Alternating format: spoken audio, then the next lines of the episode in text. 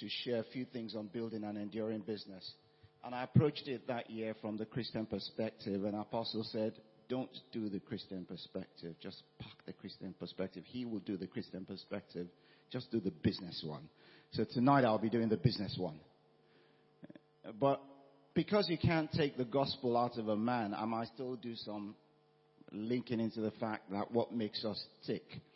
Um, thank you very much for the kind, kind introduction. My background's in construction, built environment. Um, spent a number of years in that. Trained as an architect, did construction management. Um, I had a first degree in architecture, a second degree in architecture, then did postgraduate in construction management. And a couple of years ago, I decided that I wanted to expand my thinking. I went back to school and I did an MBA.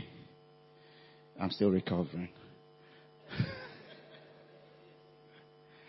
but I'll say this to you. If you ever have the opportunity, if you ever have the opportunity in life to do some learning, in fact, I can almost say that learning about business should be the core thing everyone should learn to do. Not be, whether or not you want to be in business, just do it because you want to ensure that your retirement is secure.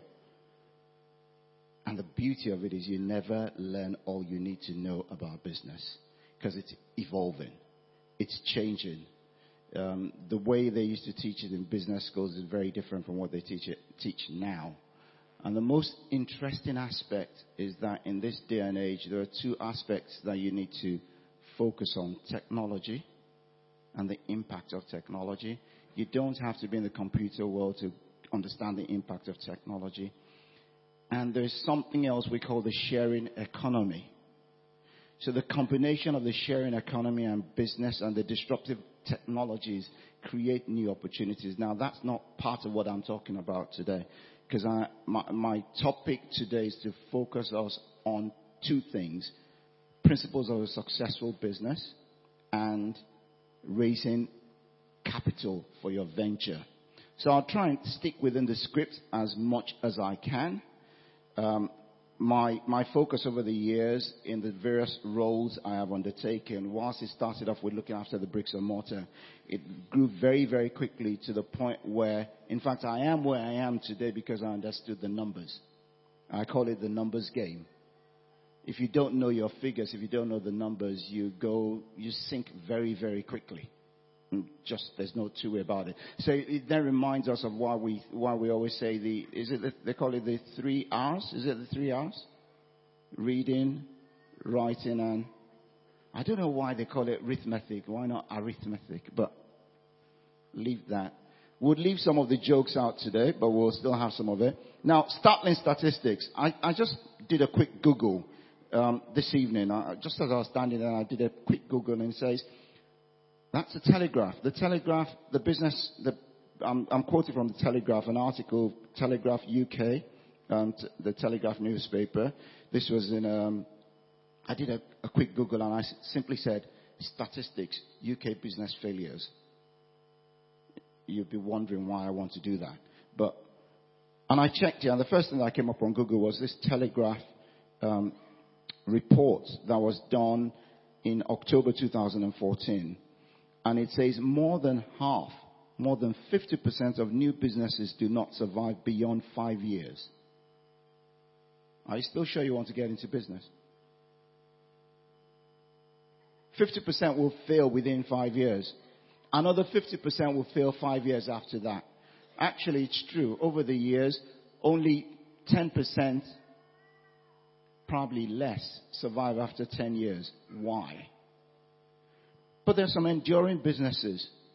There are those that have been there through thick and thin. There are companies that we hear of celebrating their 50th year. What makes the difference? Actually, I always say it's because most of those choose to be nimble the ability to respond to change because change is inevitable. I came across something early part of this week and I'll keep doing that. I'll keep quoting statistics and I'll keep quoting figures. I came across something very, very interesting at the beginning of the week. It was a quotation. I think I shared it on Sunday very briefly. It was a quotation by form, uh, one of the former presidents of the United States of America. He said, change is the law of life. And those who only look to the past or present are certain to miss the future. You would think this was said yesterday. It wasn't. It was said in the summer of 1963. The president was John F. Kennedy. The change is the law of life.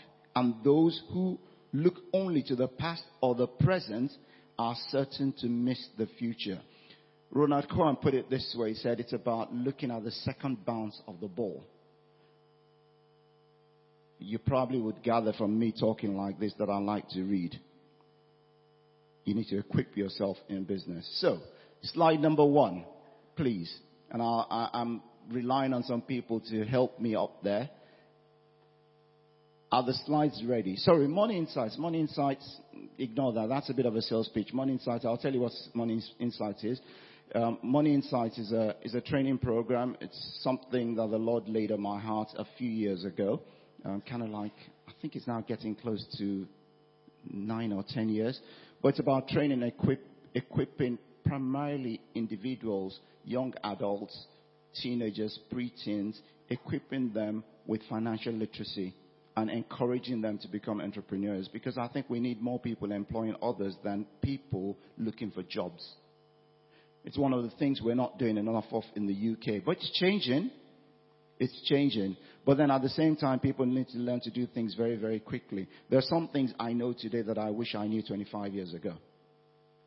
I would not be where I am today if I knew those things 25 years ago. But I can pass on those tools to those of us who are in, in our mid, mid 20s. One of the key things I'll say to you is to be bold and courageous.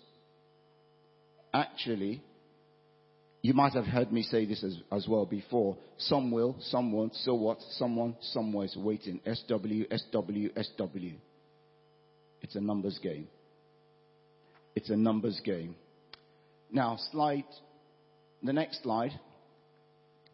This is, ooh, what's that all about? That's about the topic we're dealing with today.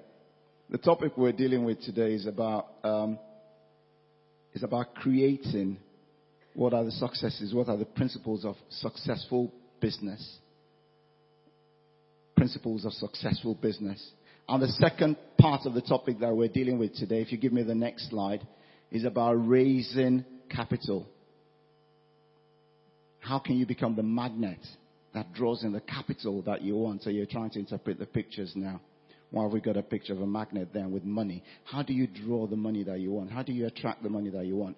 Now, for us to deal with that in two different topics or two different sessions or seminars would be a bit unnecessary because it's one and the same thing. It's one and the same thing. You couldn't do one without the other. And one of the key things you will find me talking about here, and it's very, very important. If you are, and I've heard this before, there have been statistics that have been done all over the world. And statistics that are done is that if you, if you, there are more people, number one fear of most people is not necessarily the fear of death.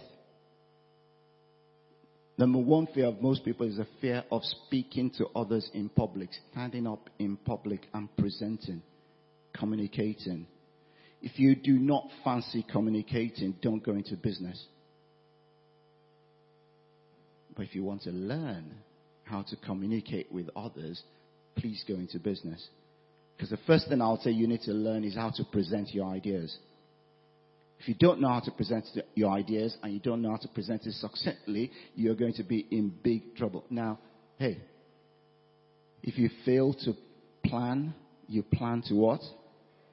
If you fail to prepare, you prepare to fail. It's the same thing with business. So we're talking about the principles of a successful business. In order to have a successful business, you need to recognize that you need to be prepared to sell. You need to be prepared to sell, sell, sell. I don't like selling. Well, you do. Every time you go for an interview, what do you think you're doing? I, I, li- I like one definition I came up with a long time ago. Someone said, So who do you work for? He said, Well, at the moment, my best client is so, but don't you work for BT? He said, no, I don't work for BT. BT are currently the ones that are employing or engaging my services because at this moment in time, I am offering them my services and I could choose to take my business anywhere. That's true. And I've got news for you. If you've started a career, we now know that most people, if you want a career, and we'll talk about career tomorrow, career planning. Most people, you can be prepared to have about three, four careers in your lifetime. Because we are, we're now all expected to live to we're 100, at least. More, more of us than not, if the Lord tarries. But if you fail to plan and you fail to prepare, you prepare to fail. And I say communication is a contact sport. So you need to learn to communicate. So most of what I'll be talking about today is going to be about how you can learn to communicate your business in order to have a successful business and to attract the funds that you need for your business. So we'll wrap it all up in one rather than me saying, oh, this is principles of a successful business. This is then is the principles of attracting. Actually, you can't have one without the other. There are key phases in a business cycle. I will try and focus more on the startup phase today. But the phases, the key phases of a, of a business cycle are inception, startup, growth, consolidation, innovation, and decline. I just touched on six there. Oh, by the way, those are not going to be on the slides because I'm expecting people to make notes. Is that fair game? The slides are there, but the slides, as you'll probably see very shortly, would not necessarily give you much of writing because I'll be insulting your intelligence. If all I do is the right things, then I say what I write, then I'll be pretending that you can't read. You're not with me yet. It's okay. And the so the next slide, please. The key, the next slide here is that it's today we'll talk a bit about, and I, and I touched on it. how many people have heard about elevator pitch? You've heard about the elevator pitch. Okay. It's nice. I think about less than 10% of us have heard about the phrase elevator pitch. It seems Except there are a number of people who don't want to play the game. I think we don't know where it's going to. But the elevator pitch is, uh, I, I, think we've done it before in the youth group. We are talking about how you share your business idea. And the whole intention is to say, you can imagine, I went, I, I was somewhere on Berkeley Street today. That's um, near Green Park. And I was going up in the lift to the eighth floor. But the lifts are so quick these days that it will probably take you less than 10 seconds to go up and down. But the whole idea of the elevator pitch is an opportunity for you to share your business idea succinctly such that by the time you are with someone, can you imagine? Imagine in yourself just about to board a lift and you've got Richard Branson all to yourself for 30 seconds. What would you say if you've got a business plan that you want him to invest in? That's what an elevator pitch is about. Now, people who do those things, they don't just, it doesn't just reel off. You practice and practice and practice and practice and practice and practice and practice and practice and practice it such that when you get up from bed, someone wakes you up, you don't look for the notes, you just practice it. It becomes a part of you. So the first thing we need to understand, next slide please, is about this is an interesting, this is an interesting one. It's called What is the Problem? What is the problem? So you've got a business. What is the problem? It's weird, isn't it?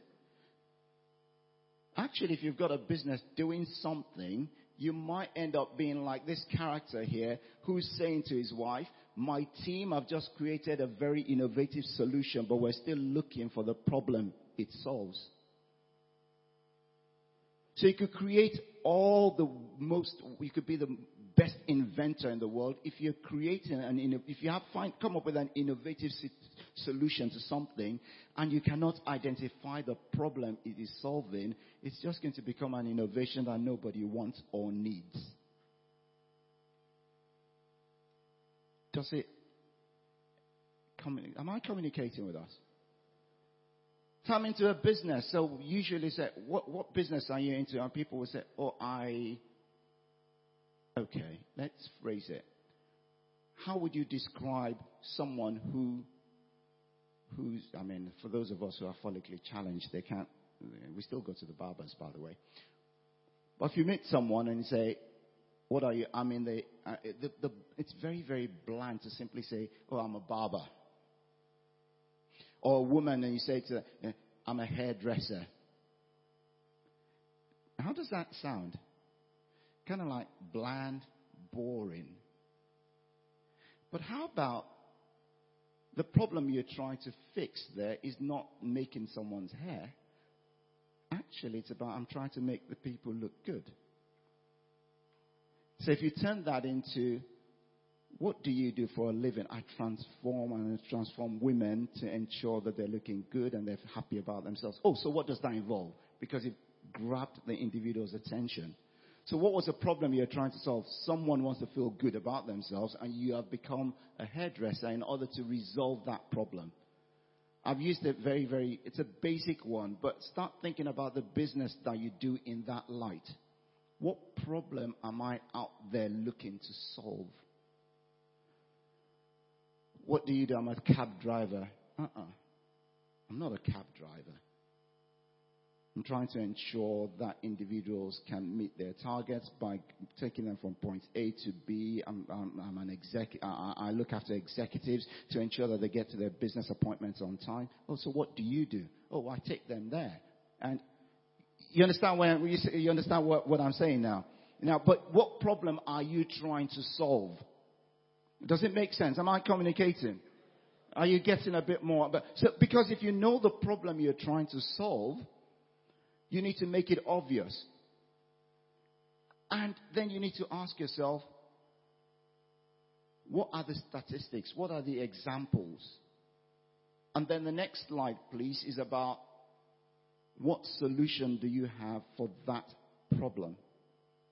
The solution I have for the problem is as a cab driver, I've got this great luxurious car that enables the individual I'm taking there to spread their wings. Actually, I ensure they're not flustered by going into the underground or the tube. I get them there on time. And it's quite different now. And if you think about yourself being the facilitator of business transactions, you start to feel good about the things that you do in a slightly different way. Oh, have you heard this one? I'm sure you have. John F. Kennedy was when they were trying to get a man up in the, in the, in, in, um, onto the moon.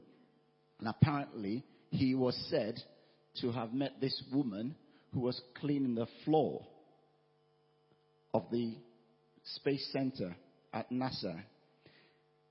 And he walked up to her and he, and she said, and he said to her, um, so what do you do here?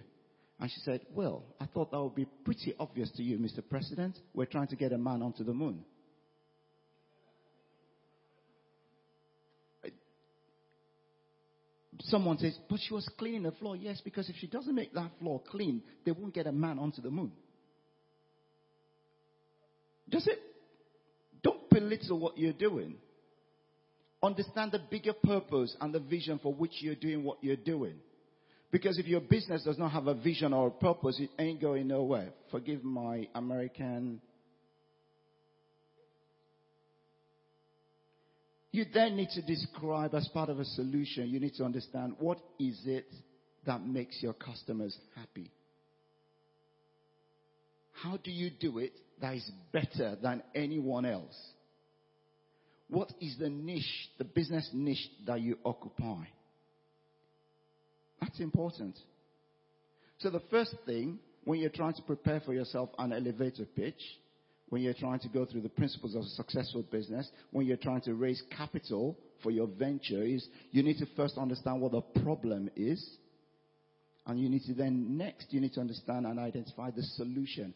And what makes your solution unique? What's different?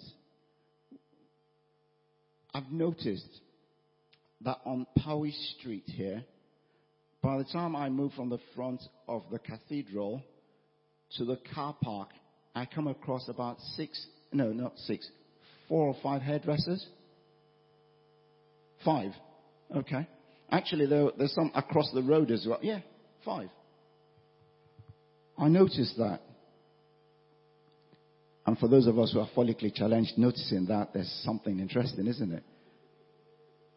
Now, what sets the individual hairdressers, what sets them apart? Some will be there that will be making money, others will be scraping by.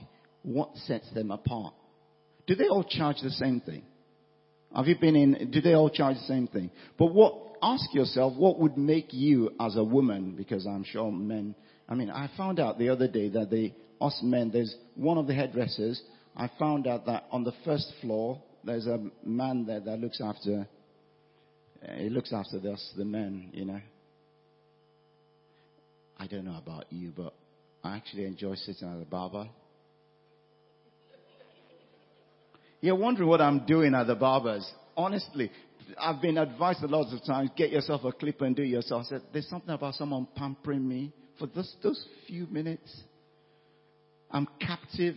I don't rush it because the individual would, if he wants to take 15 minutes, I don't know what he's doing, but he takes at least 20 minutes. But at the end of it, I pay him and I feel good. Okay. I'm a captive audience, but there you go. I'm not having it, I don't have it in for barbers today. I didn't plan that, you know. so the next slide, please. Having identified what the solution is, how big is the market? How big is the market? Do you know how big your market is? The other day I was preparing a proposal for those when I was sharing a testimony a few weeks ago. I was preparing a, a proposal for my PhD dissertation, um, my PhD research topic, and I picked on a subject matter in, in, the circular economy. That's a different thing. I'm not going to go too much into that. But the key thing there was I was trying to justify or ex- explain the size of the market. And my focus in that instance was on emerging African economies. And someone wanted to know, so what about emerging African economies? And I discovered from the statistics I picked up from the United Nations that the population of Africa today is circa 1.2 billion. It is anticipated that within the next five to six years, the population will be 1.7 billion. And by the year 2050 is expected to reach 20, 2, 2 point something billion. Now, aligned to that is increased consumerism, increased need for materials. Now, what's that saying to me? That's saying you've got a massive market. And I'm trying to extrapolate in basis of the market. So the market size matters. Who are the people out there who need your services? Who do you want to sell the products to? How big is that market? The bigger, the better.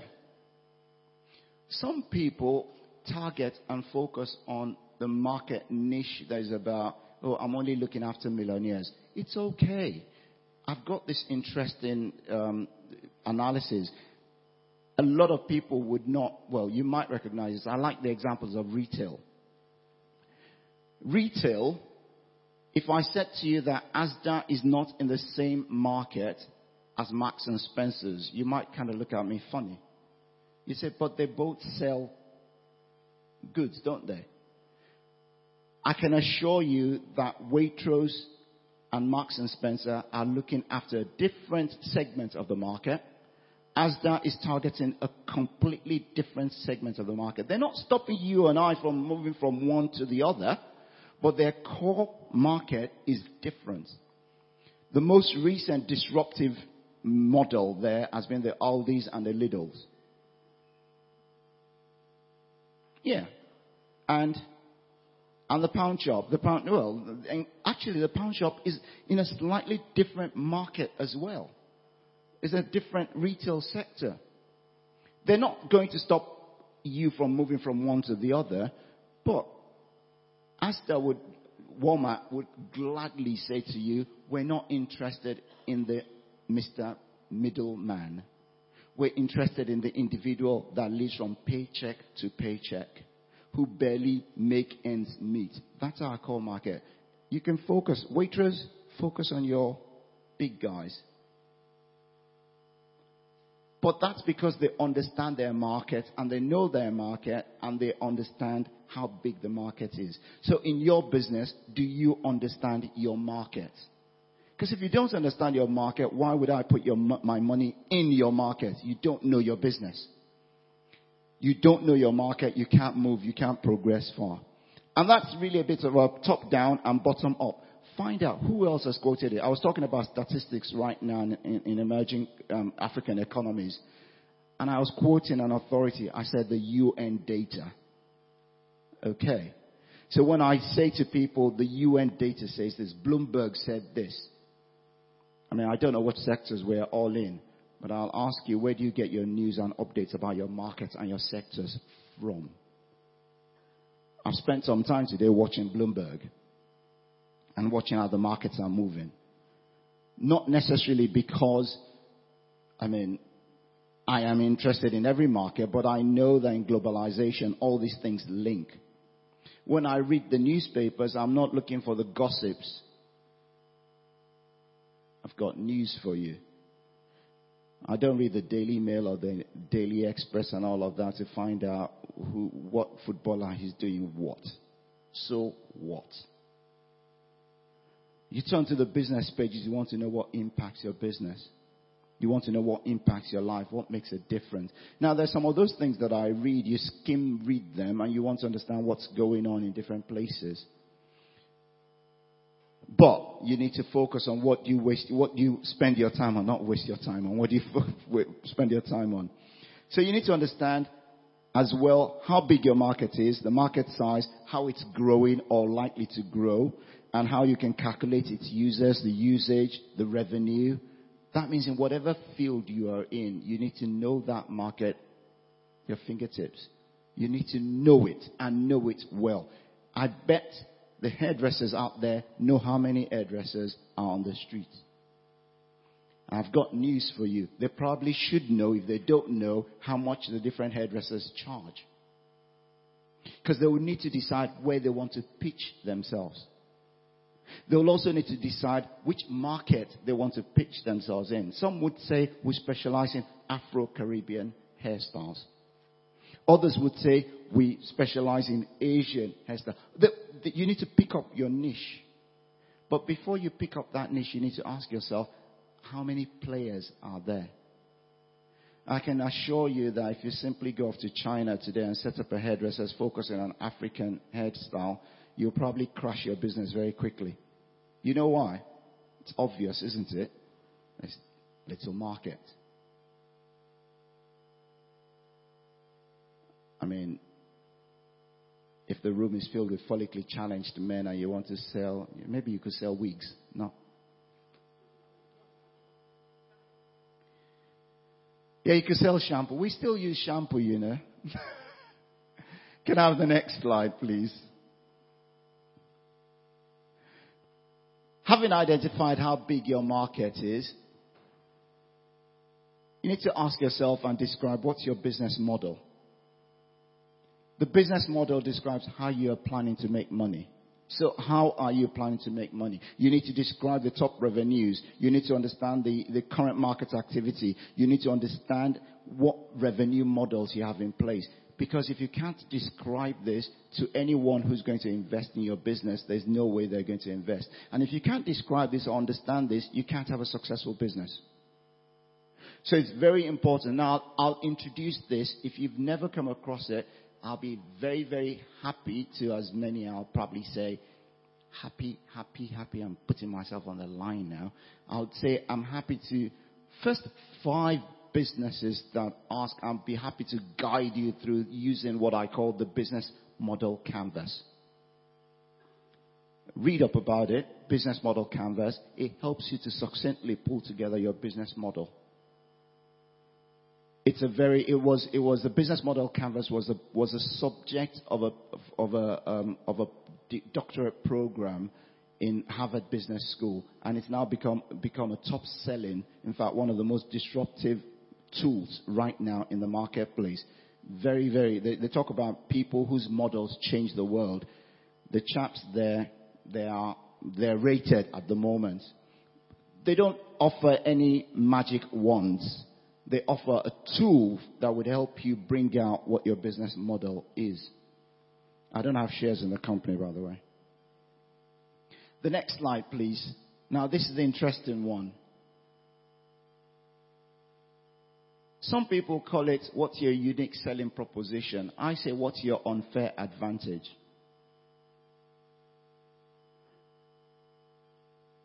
What is it that you have in your business that no one else has? What makes you, and funders, investors love this one. They want to know what your unfair advantage is. Because it's by you having an unfair advantage in the marketplace that ensures that you can make money. Investors love the unfair advantage. Big market lead, that might be your advantage. It might be that you've got an experienced team. Can you imagine what would be the case if you set up a clinic? I don't have to be a medical doctor, but I set up a clinic and I employ all the medical experts in heart surgery. What would happen? If I had everyone who has that condition will come drawing I don't have to be the expert at it, but I've got the experts at it. So I can't say to them, what's the unfair advantage? I've got all the experts in the United Kingdom working for me. That becomes an unfair advantage. It's also my unique selling point. We've heard of USPs, USPs. I call it the unfair advantage. What's the unfair advantage? I mean, that man there, of course, they're trying to have a boxing tournament. We know who's got the unfair advantage. At times it could be the technology you employ. At times it could be patents or patents. I don't know which one. It could be exclusive partnerships that you have. It could be that you've got a great sales and marketing team, but you need to be able to describe what these are. The next slide, please. You need to be able to identify who are the competition. Who else is in the business that you are into? If you don't describe it and you don't know who they are, well, you don't know who you're competing against. How many people have seen this thing done at Sainsbury's or Tesco's or Asda. They call it price match. They call it price match, isn't it? They were trying to stop most of us from doing this sort of like going from point A to B. You find, oh, the cornflakes at Sainsbury's is one pound eighty. At Tesco it's two pounds. Then you and I buy the fruits at Tesco and then we spend one pound burning fuel from Tesco to Sainsbury to pick up one for 20p less. It's just cost you 80p more. Ah, the light has shown now. You've just spent 80p more. So, because they recognize there are people like us, they want to help us save and conserve fuel. So they decided to start doing a price match. And what they do with the price match, they try and send people around to understand what the latest prices are. And they say, don't worry, come automatically at the till, we'll give you a price match.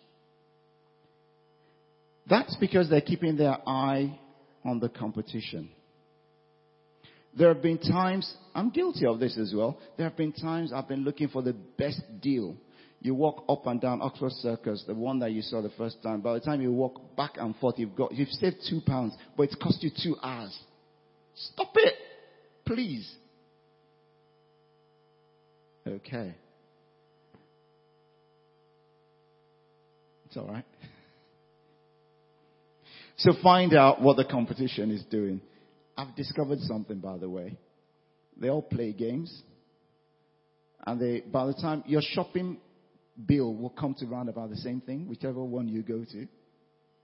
Just decide which one you want to go to and stick with it. Close your eyes like us men usually do. Just buy what you see. Check the sell by date though. Because it's horrible for you to have bought it and it was actually all expiring today. So you need to find out what the competition are doing. And very, very important as well that you understand what's different between you and your competition. What do you offer that is different? Um, I think there was a slogan, every little helps. Tesco's. Okay. Now there was a time when Tesco's would say you would never have more than, if you're more than one person or two, they will open the next till. Yeah, one, they would open another till. Okay. Those are all trying to make a distinction and they're trying to differentiate themselves from each other. So you need to find out what's different about your business model. So if you're in business today and you don't know what's different from between you and your competitors, then you've not started. And if you don't know, actually, why would anybody want to invest in it? The next slide, please. Is the next slide very, very important. So you've got the best product and services in town, but how do you want to get your customers? How do you get your customers? What's your marketing plan? How do you reach out to customers? There are lots of channels. There's the online, there's the offline, there are leaflets. I've got news for you. Those who say, well, our marketing plan is lots of leaflets, leaflets distribution. There's a small percentage of returns. If I'm correct, I think last time I checked, it was less than 10% of the leaflets get read, and even less than 10% of those actually act on it. Oh, you wonder why? Okay. Can you imagine? Imagine for one minute. You see, you, you see all those cutouts, either on in the metro or something about McDonald's, free or cheap or whatever. Can you imagine for one day if every single copy of those all over London, every individual that picked it up went into a McDonald's? You know it wouldn't happen, wouldn't it? They don't expect everyone to do it. So they don't stock up or stack up there. If you, if, if we all try to do it in one go, we'll discover they'll run out of it because they've got a maximum number. So the same way, they've worked on the basis of the fact that if they've issued a million, only X percent would re- will come in terms of returns. And that's the same thing you need to understand about leaflet drops. Actually, leaflet drops are not necessarily the most efficient way of, of about your business. Of course, of, except of course if you've got something a sweetener. The next slide, please. Who is on your team?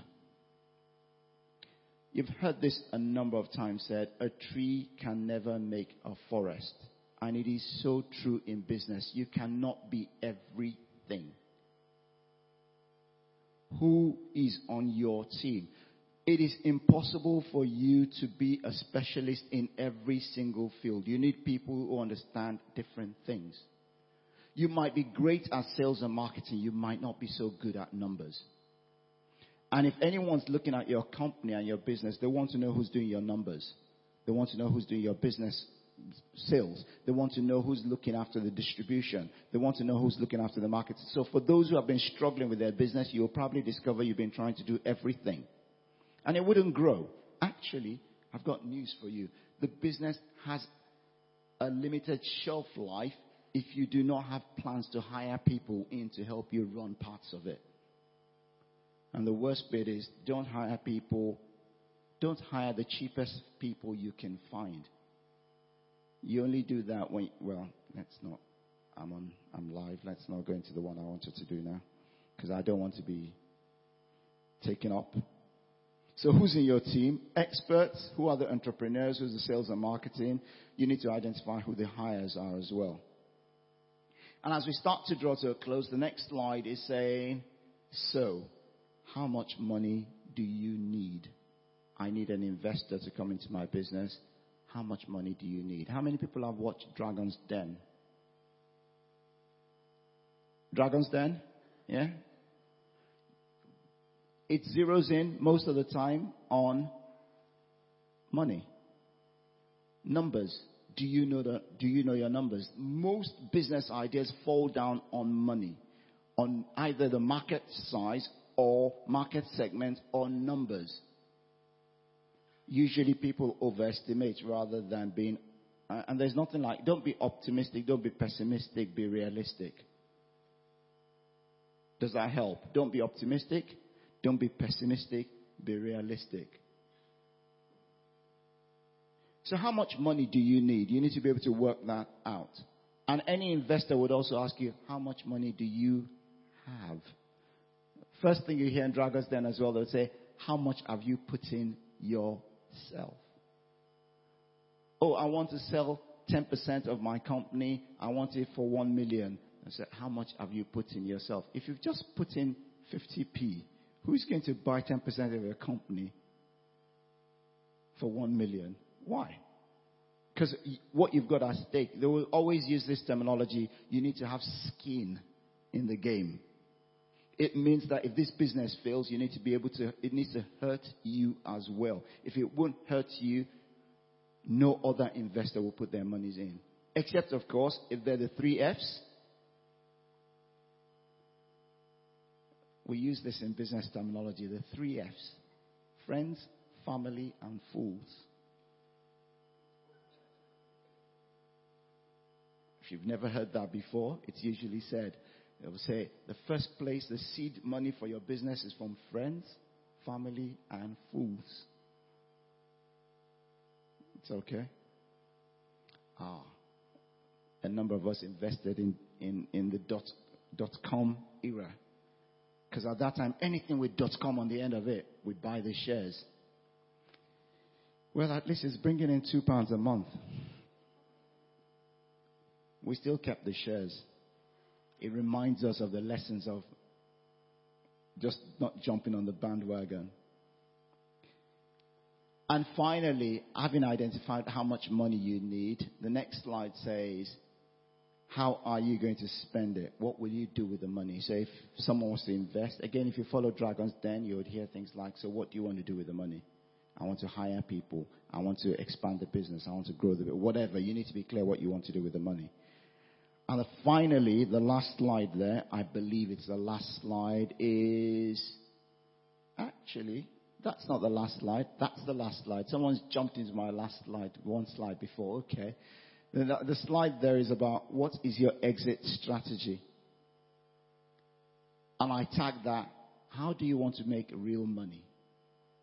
Some people if you don't know how you're going to get out of the business, nobody wants to invest in the business. Because the investors want to know how they will get their money out.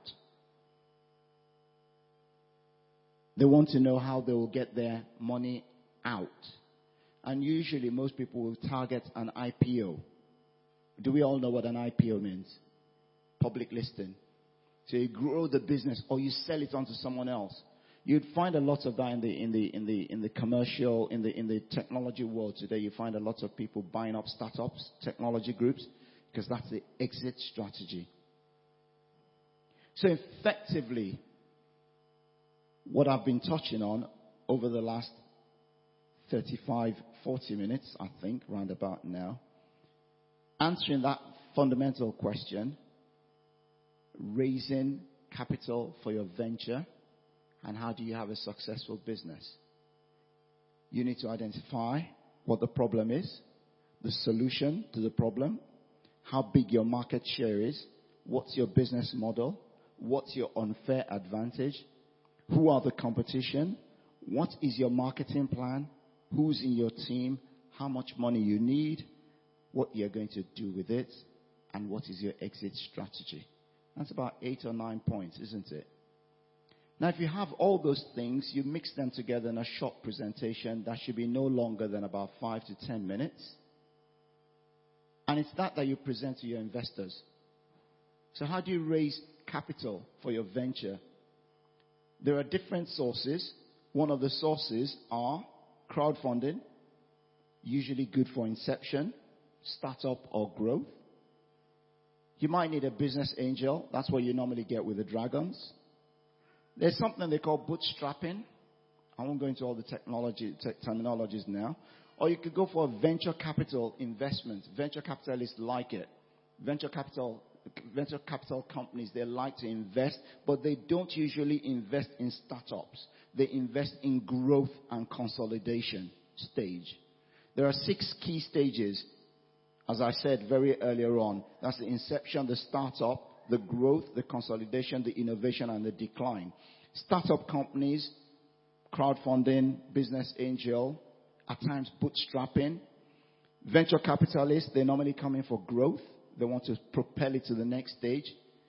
And then bank loans as well, they go for growth. Banks don't like lending money to startups. Please note that. If you're wondering why you've been struggling with getting money for your startup business, banks don't like it because it doesn't have a track record. They would like to see a business that, that is about to expand The only time that you easily get money off the bank for a startup is not quite a startup, it's when you're doing a franchise. That's because they know the model. Someone has done it before and it works. So if you're wondering why that your bank has been turning you down, they're saying no to a startup, is because banks don't like funding startups. They don't, they don't like it. Because as far as they're concerned, it's riskier. There was fund growth. But you need to have demonstrated that you've got a track record of bringing in money. You don't have to be making millions, but they know you've been successfully doing something.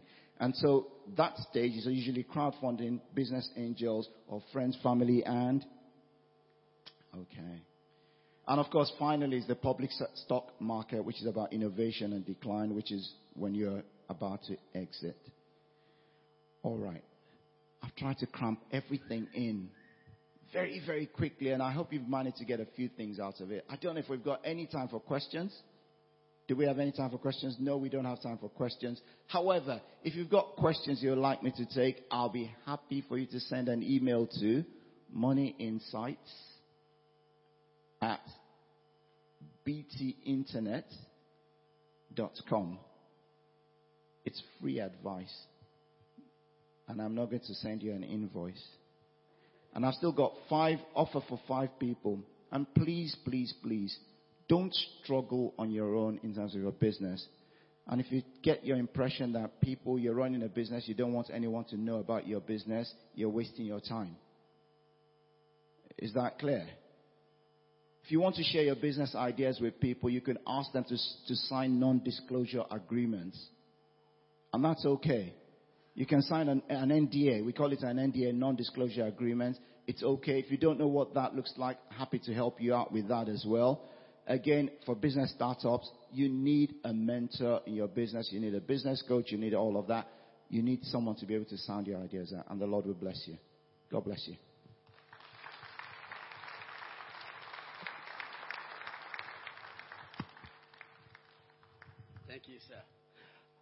Thank you for that. Um, you can see Pastor was struggling not to go into the scriptures, you know, because Apostle has said he has to be business minded. And we All thank right. you for that.